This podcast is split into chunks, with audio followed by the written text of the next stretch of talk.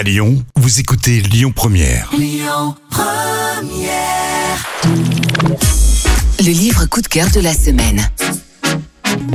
Catherine Bardon s'est imposée comme une voix majeure du paysage romanesque français.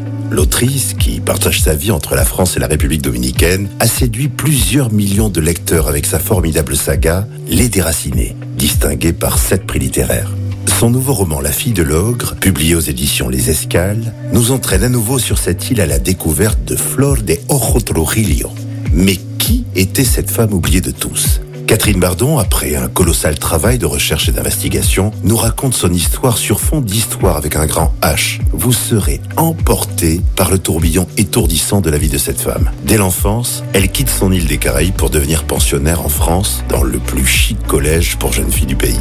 Elle revient à l'âge de 17 ans pour épouser un playboy au profil trouble, mi-gigolo, mi-diplomate espion, Porfirio Rubirosa.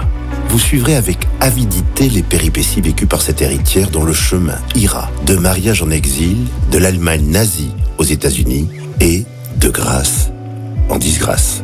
Catherine Bardon retrace de façon très documentée et riche de photographies d'époque le destin bouleversant de Flore des Oro, la fille d'un des plus sinistres personnages que la Terre ait porté, ainsi que celle de la République dominicaine. La fille de l'ogre, de Catherine Bardon, est publiée aux éditions Les Escales.